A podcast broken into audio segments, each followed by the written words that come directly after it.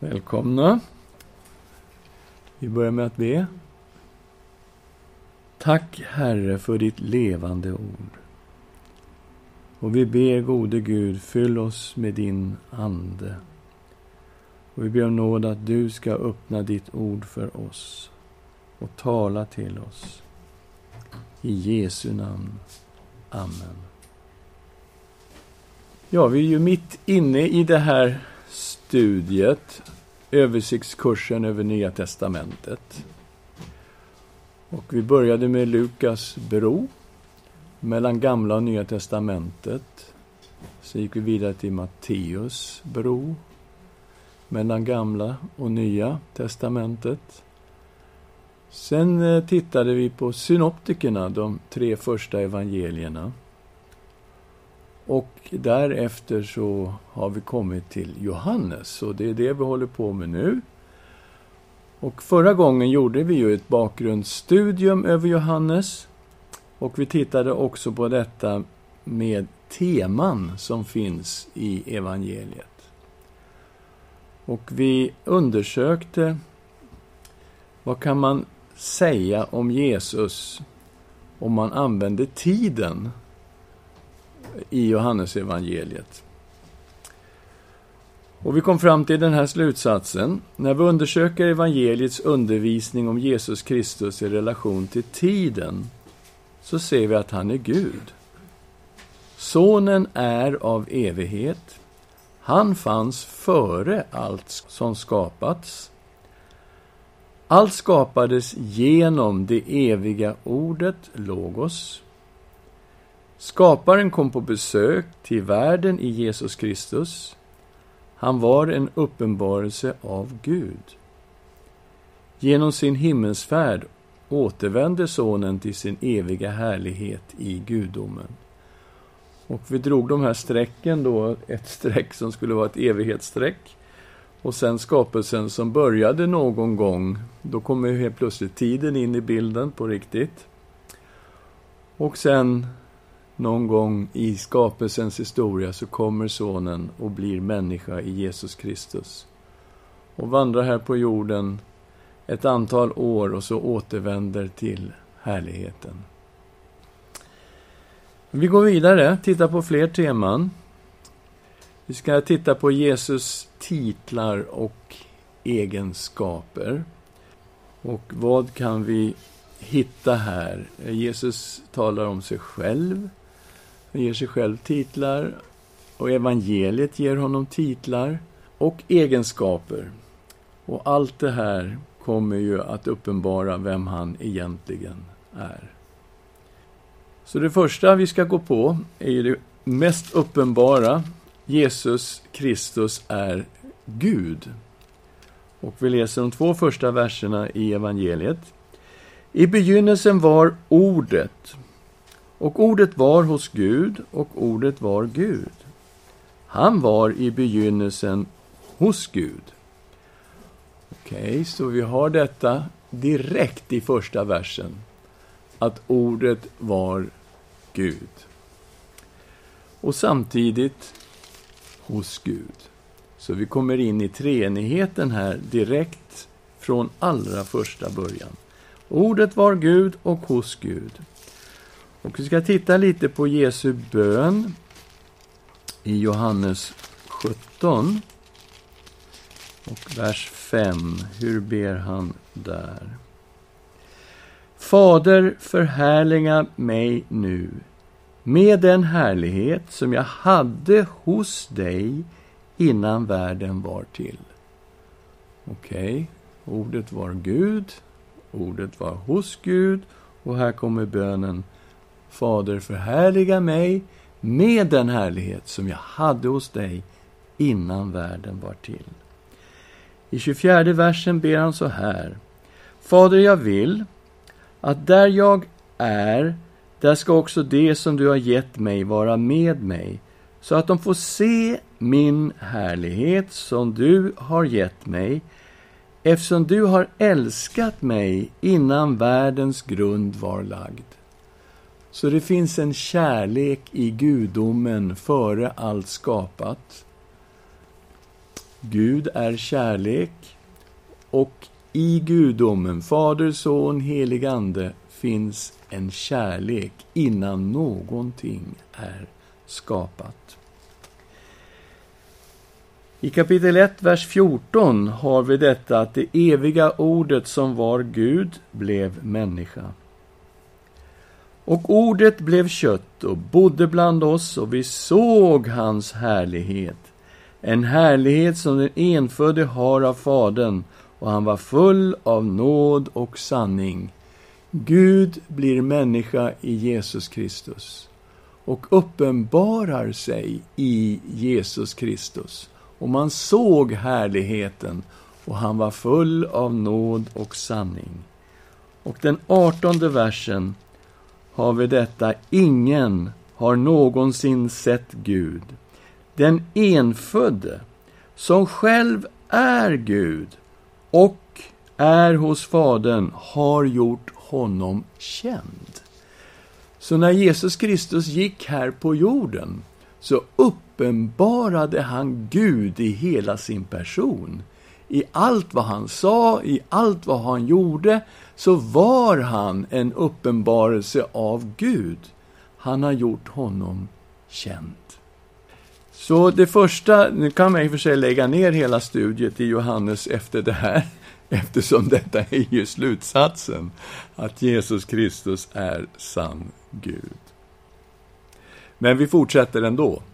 Vi har de berömda Jag är-orden i Johannesevangeliet. Jahve. Och innebörden i Jahve är Jag är. Och dels så har vi de här sju berömda Jag är-avsnitten. Alltså, jag är livets bröd. Jag är världens ljus. Jag är dörren in till fåren. Jag är den gode herden. Jag är uppståndelsen och livet. Jag är vägen, sanningen och livet. Jag är den sanna vinstocken. De här sju avsnitten är ju som en predikan var för sig, alla sju. Och de ligger ju här i Johannes och de är väldigt kända. Men det finns också de här andra tillfällena när han bara säger rakt på Jag är, på grekiska ego Amy.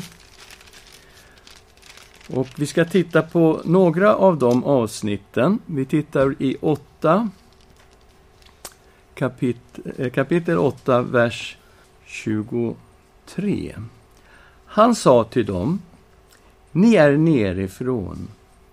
Jag är ovanifrån. Ni är av den här världen. Jag är inte av den här världen. Därför sa jag till er att ni kommer att dö i era synder. Ty, om ni inte tror att jag är, ska ni dö i era synder. Okej, okay, så människan är ju förstås nerifrån, Kristus är ovanifrån. Vi är av den här världen, absolut. Och vi har synd. Och vi kommer att dö i våra synder. Och det finns ingen sätt för människan att rädda sig själv. Men om vi tror att Jesus Kristus är den han är, att han är jag är, då finns det ju förstås frälsning. Så är det ju. Så att, men annars är det så att människan dör i sin synd. Men det finns en lösning. Man måste tro på Jesus, han som är en uppenbarelse av Gud själv, som säger om sig själv, jag är. I slutet av åttonde kapitlet så har... Ja? Jag har sett att vissa översättningar skriver jag är, men vissa sa jag är den jag är. Ja. Vilken Alltså ordagrant står det jag är, ego eimi. Men fråga, hur ska man uppfatta detta? Att det är en hänvisning till det heliga gudsnamnet, det tror jag alla skulle acceptera. Men i 1917 står det till exempel, om ni inte tror att jag är den jag är, så kommer ni att dö i era synder. Så står det i 1917. Men även här har vi ju gudsnamnet inlagt. Och vi har det i åttonde kapitlets sista del har vi den här diskussionen mellan Jesus och en grupp judar. Och vi kommer ner till vers 56. Abraham, er fader, jublade över att få se min dag. Han såg den och blev glad. Judarna sa, du är inte 50 år än och Abraham har du sett. Jesus svarade, Amen, amen säger jag er, jag är redan innan Abraham blev till. Då tog de upp stenar för att kasta på honom, men Jesus drog sig undan och lämnade tempelplatsen. Så Abraham såg fram emot Jesus. Han jublade över att han skulle få se honom. Han har sett honom. Han blev jätteglad. Och judarna står där och säger, men kom igen nu. Du är inte 50 år gammal. Abraham levde för 2000 år sedan. Va, hur har du sett Abraham? Ja, men det är ju värre än så. Jag är innan Abraham blev till. Och det är inte så att de missförstår vad han säger. De, de anser ju att han hädar. De tar alltså upp stenar för att stena honom på det sätt som man skulle göra enligt Mose lag om någon hädade. Så att de uppfattar ju precis vad det är han säger. Men vem är jag här? Ja, det kan inte vara människan Jesus Kristus. Utan det här måste ju vara Guds eviga son som fanns innan någonting blev skapat. Det här är ju hans preexistens. Människan Jesus Kristus föddes genom jungfru Maria, det är ju helt okej. Okay. Så människa har de ju rätt när de säger, du är inte 50 år gammal och du har sett Abraham. Men vem är jag som är innan Abraham blev till? Ja, det är ju Gud. I det artonde kapitlet så har vi arresteringen av Jesus. De kommer där i Getsemane, Judas är med dem. Vi läser från tredje versen. Judas tog med sig den romerska vakten och ett antal av översteprästens och fariseernas tjänare och kom dit med facklor, lyktor och vapen. Jesus som visste om allt som skulle hända honom gick ut och sa till dem, Vem söker ni? Det svarade Jesus från Nasaret. Han sa till dem, Jag är. Bland dem stod också Judas som förrådde honom. När Jesus sa till dem, Jag är, vek de tillbaka och föll till marken. Okej, okay, så de kommer att arrestera någon där, så vi, vi söker Jesus från Nasaret och Jesus säger, Ego eimi, jag är. Och de uppfattar ju någonting av vad det är han säger. För de blir ju alldeles förskräckta på något sätt och faller över varandra och faller baklänges, snubblar baklänges och faller till marken. Han som de ska arrestera gör alltså anspråk på att vara Gud själv. I Johannes evangeliet så är Jesus skaparen, absolut. Vi går till det första kapitlet igen och tittar på de här fantastiska inledande verserna. I begynnelsen var Ordet, och Ordet var hos Gud, och Ordet var Gud. Han var i begynnelsen hos Gud. Genom honom har allt blivit till, och utan honom har inget blivit till som är till. Så allting som överhuvudtaget existerar, hela universum, har blivit till genom Ordet. Och utan Ordet har alltså ingenting blivit till av det som är till. Och det är då skaparen, Gud själv, som kommer på besök till världen i Jesus Kristus. 1 och 9. Det sanna ljuset som ger ljus åt alla människor skulle nu komma till världen. Han var i världen och världen hade blivit till genom honom. Och världen kände honom inte. Han kom till sitt eget och hans egna tog inte emot honom. Okej. Okay. Världen hade alltså blivit till genom honom. Han kommer då till sitt eget. Varför var det hans eget? Ja, men det är ju han som har gjort det. Så det är klart att det var hans eget. Men hans egna tog inte emot honom. I kapitel 2 möter vi Jesus i ett, vid ett bröllop i Kana i Galileen. Och vinet börjar ta slut. Det är väldigt skämmigt det här för de som har bröllopsfesten. Och vad gör Jesus? I kapitel 2, vers 6. Nu stod där sex stenkrukor, sådana som judarna använde vid sina reningar. De rymde omkring hundra liter var. Jesus sa, fyll krukorna med vatten. Och de fyllde dem ända till bredden. Sedan sa han, ös nu upp och bär in det till världen. Och de gjorde det. Världen smakade på vattnet som nu hade blivit vin, och han visste inte varifrån det kom. Men tjänarna som hade öst upp vattnet visste det. Värden kallade därför på brudgummen och sa Varenda människa sätter först fram det goda vinet och det som är sämre när gästerna har börjat bli druckna. Du har sparat det goda vinet ända tills nu. Detta var det första tecken som Jesus gjorde.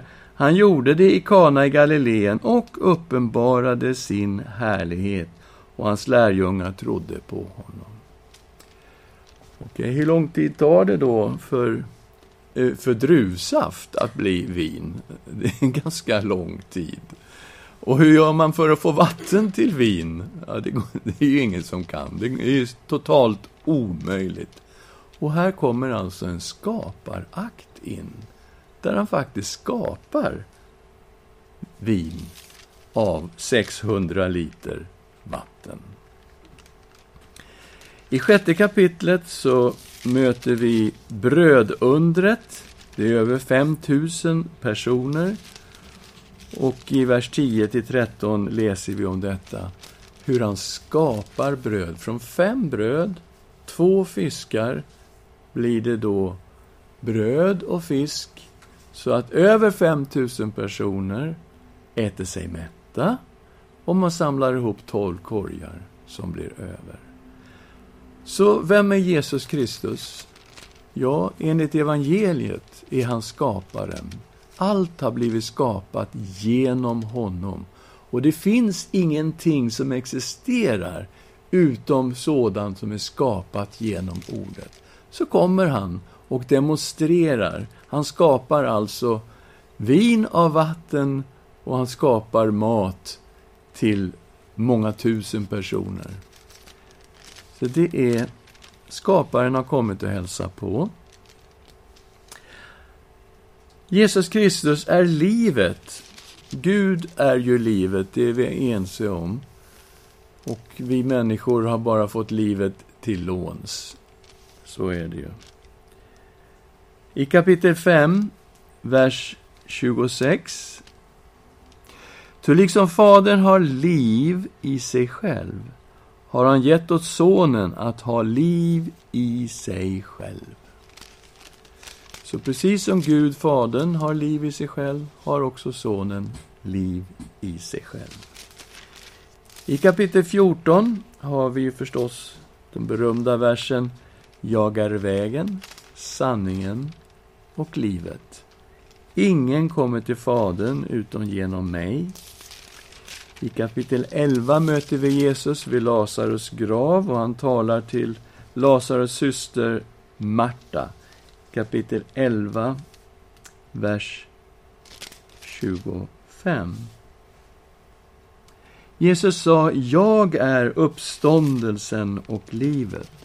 Den som tror på mig ska leva om han än dör. Och var och en som lever och tror på mig ska aldrig någonsin dö. Tror du detta? Hon svarade, ja, Herre.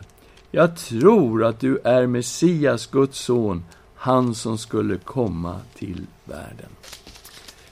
Ja, visst, han är inte bara livet, han är uppståndelsen och livet.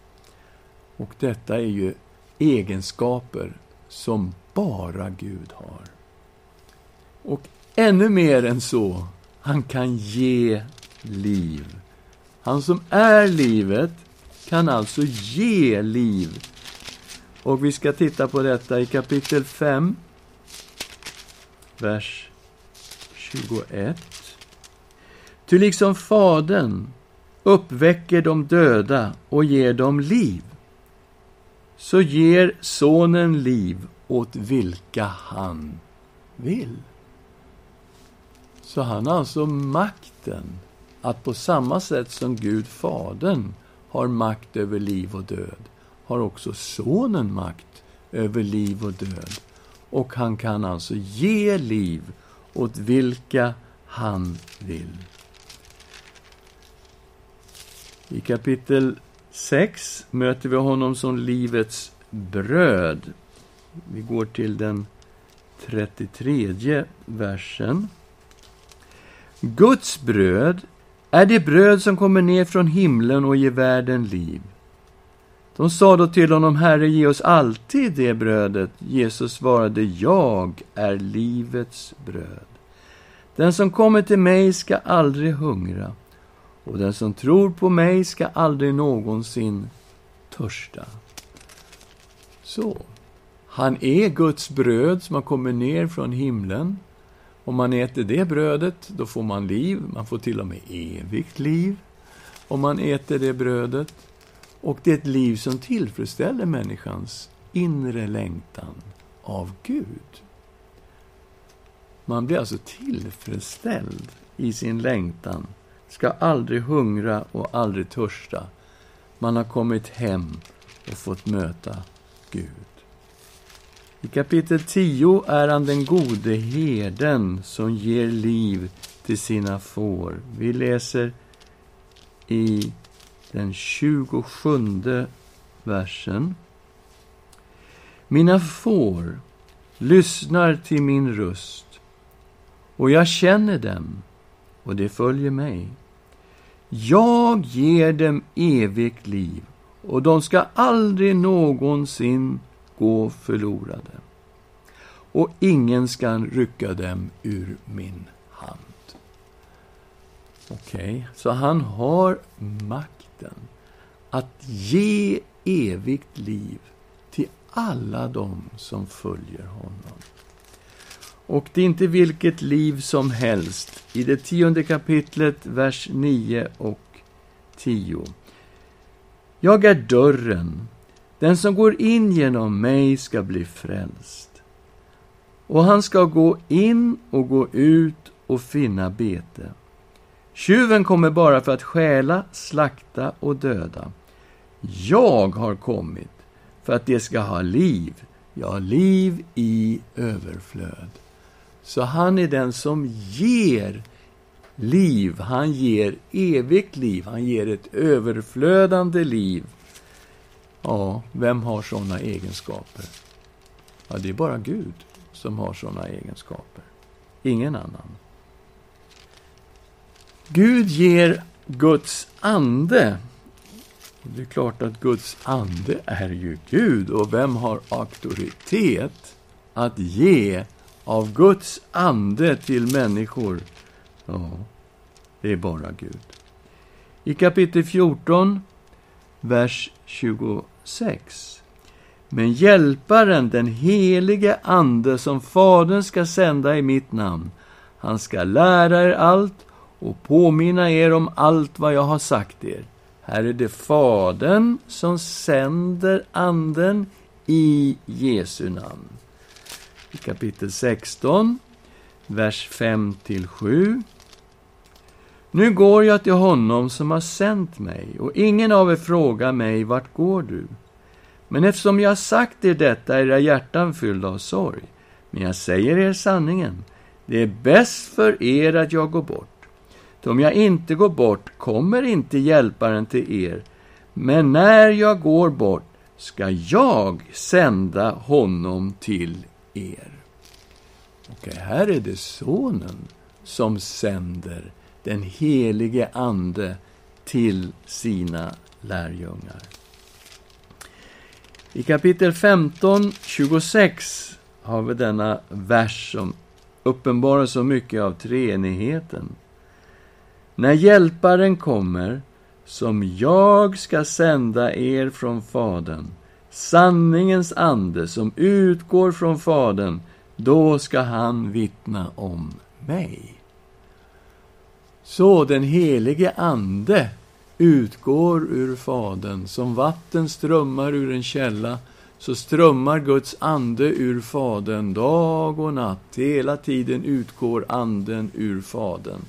Men Jesus säger, det är jag som sänder Hjälparen, den helige Ande. Och när han kommer, då ska han vittna om mig. Här ser vi ju treenigheten i full aktion. Och i kapitel 7 så bekräftar Jesus detta att han ger helig ande till oss människor. Vi kommer till den 37 versen. Och det här är ju lövhyddehögtiden. På den sista dagen, den största i högtiden, stod Jesus och ropade. Om någon törstar, så kom till mig och drick. Den som tror på mig, ur hans innersta ska strömmar av levande vatten flyta fram, som skriften säger. Detta sa han om anden, som det skulle få som trodde på honom. Ty anden hade ännu inte blivit utgjuten, eftersom Jesus ännu inte hade blivit förhärligad. Så, vart ska man gå om man är törstig? Man ska gå till Jesus. Han ger levande vatten. Det är alltså den helige Ande som han ger till människor som kommer till honom med ett törstigt hjärta. Och vem har den här makten? Ja, Gud. Men inga människor kan ge helig ande till andra. Jesus Kristus är domaren och då bör man ju tänka till lite hur många gånger det står i Bibeln att Gud ska döma världen. Men vem är det som är domaren? Jag tittar i kapitel 5, vers 22. Inte heller dömer Fadern någon, utan hela domen har han överlämnat åt Sonen. Jaha, så Fadern dömer inte någon. Den som dömer över levande och döda, han heter Jesus Kristus. Det är Sonen som har makten att döma. I vers 28, kapitel 5. Förvåna er inte över detta, ty den stund kommer då alla som är i gravarna ska höra hans röst och gå ut ur dem. Det som har gjort gott ska uppstå till liv och det som har gjort ont ska uppstå till dom. Men vem är hans röst? Det är ju Sonens röst. Sonen ska alltså ge en befallning och alla döda ska uppstå till liv eller till dom. Och han som har den här makten, han lovar att han ska låta oss uppstå på den yttersta dagen, den sista dagen. Vi är i kapitel 6 och vi läser vers 38 till 40. Ty jag har inte kommit ner från himlen för att göra min vilja, utan hans vilja som har sänt mig. Och detta är hans vilja som har sänt mig, att jag inte ska förlora någon enda av dem som han har gett mig, utan att jag ska låta dem uppstå på den yttersta dagen. Ja, detta är min faders vilja, att var och en som ser Sonen och tror på honom ska ha evigt liv, och jag ska låta honom uppstå på den yttersta dagen. Så vem har denna auktoritet och makt? Ja, det har Gud, men ingen annan än Gud. Sonen är ju ett med Fadern. Gud är en.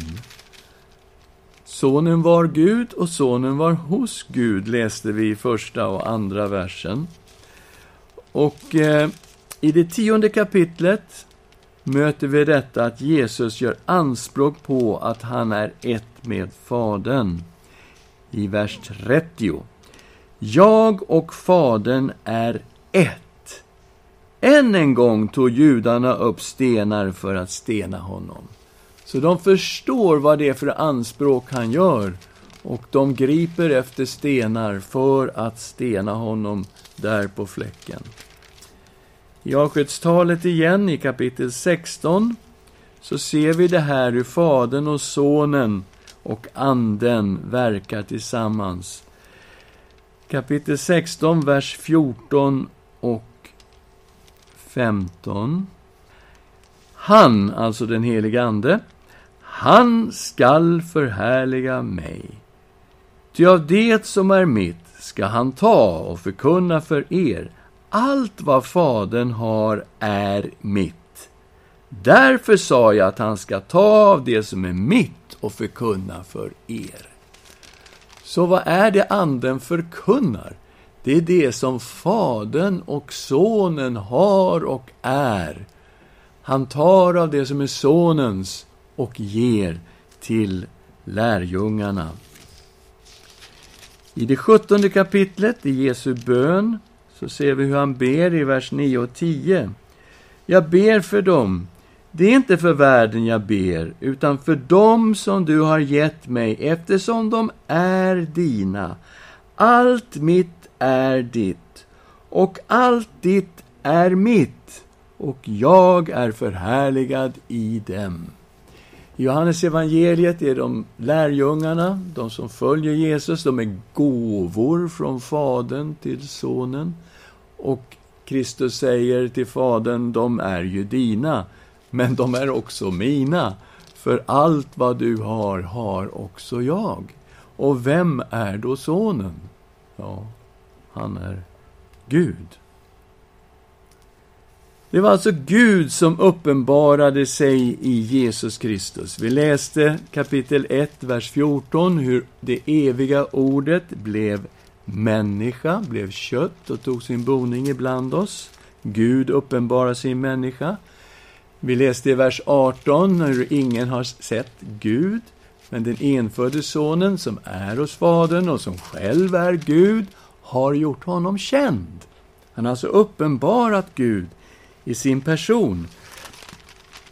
Och i tolfte kapitlet har vi slutet av Jesus offentliga verksamhet i Johannes evangeliet.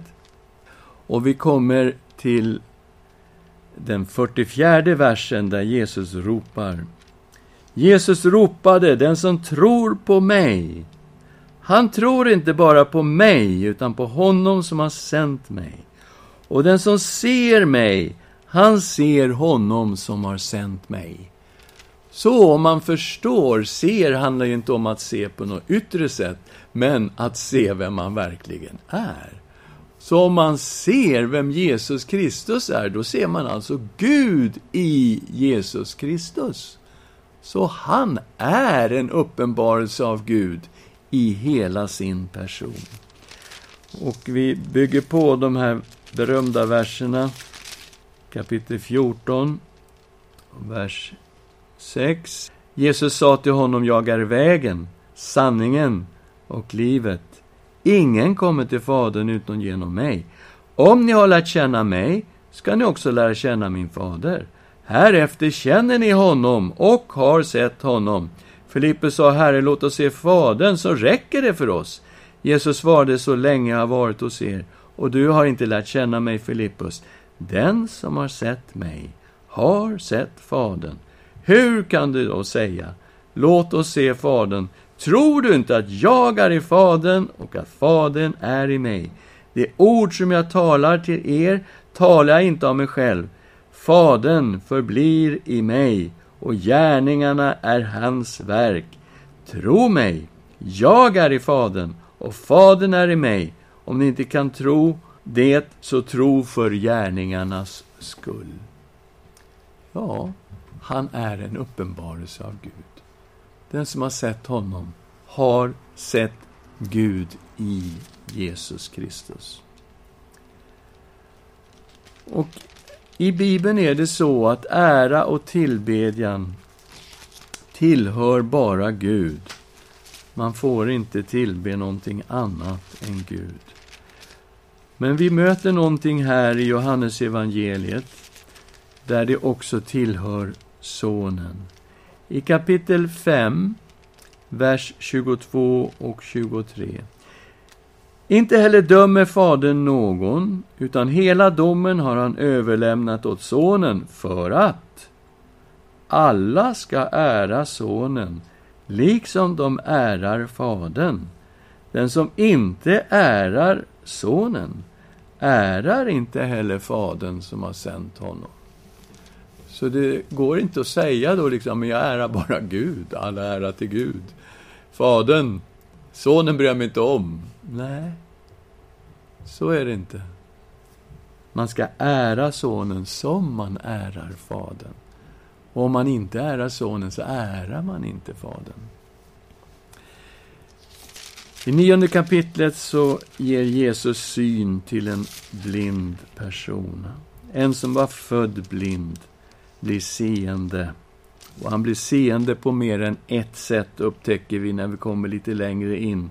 Vi kommer till 35 versen. Jesus fick höra att de hade drivit ut honom. Och när han fann honom sa han, tror du på Människosonen? Han svarade, vem är han, Herre? Tala om det, så jag kan tro på honom. Jesus sa, du har sett honom.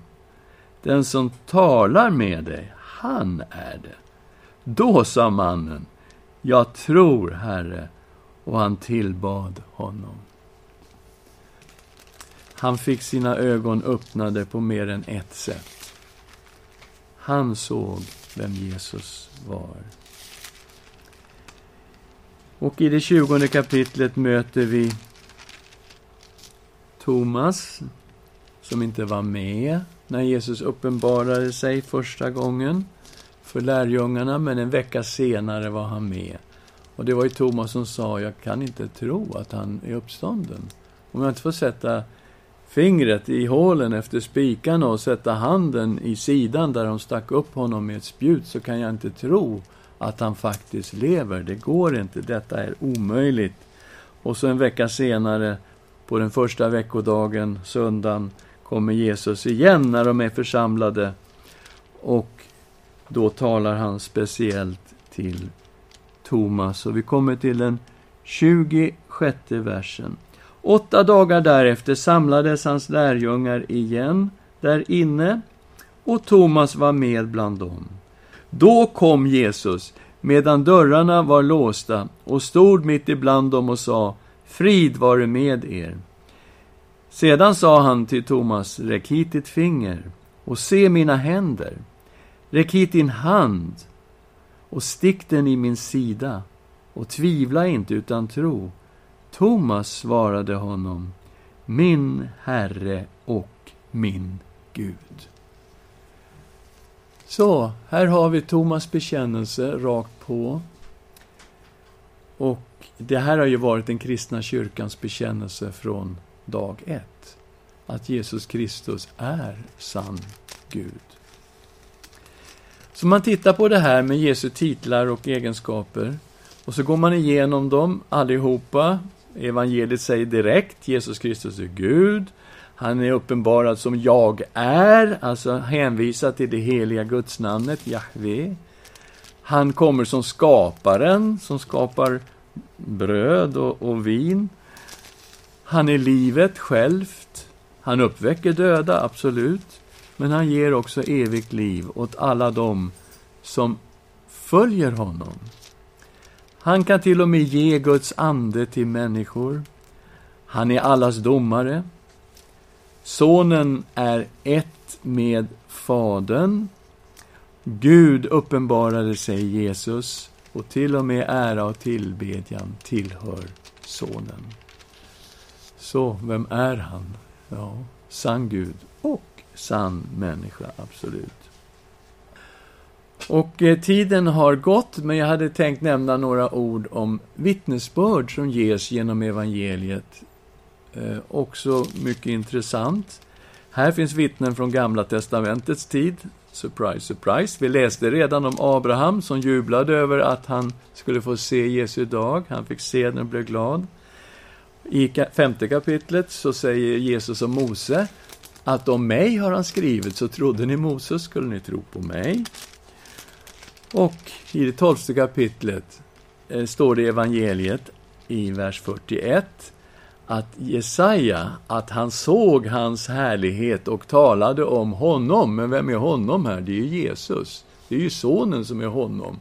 Det betyder att Jesaja i sin uppenbarelse i Jesaja kapitel 6 faktiskt såg Gud. Han såg ju Herren upphöjd som satt på en helig tron. Vem såg han? Han såg sonen. Och det fanns ju samtida vittnen. Vi läste en hel del i prologen, inledningen här, 1-18, vad aposteln Johannes själv har sagt om honom. Ja, han sa ju rakt på att han var Gud. Johannes döparen har vittnat om honom. Jag har sett det, jag har vittnat. Han är Guds son, kommer det till slut med Johannes, men han säger så oerhört mycket mer om Jesus. Vi har Andreas, vi har Filippus och Natanael, de första lärjungarna där i i första kapitlet och de bekänner Jesus som Messias, som Israels konung. Guds son kommer fram där. Vi har de samarierna i Sykar som till slut kommer med den fantastiska bekännelsen att vi vet nu att han i sanning är världens frälsare. Och vi har aposteln Petrus, när så många lärjungar går bort ifrån honom. Jesus säger, ska ni också lämna mig? Eh, Petrus säger, men herre, till vem ska vi gå? Du har det eviga livets ord och vi tror och vi förstår att du är Guds helige.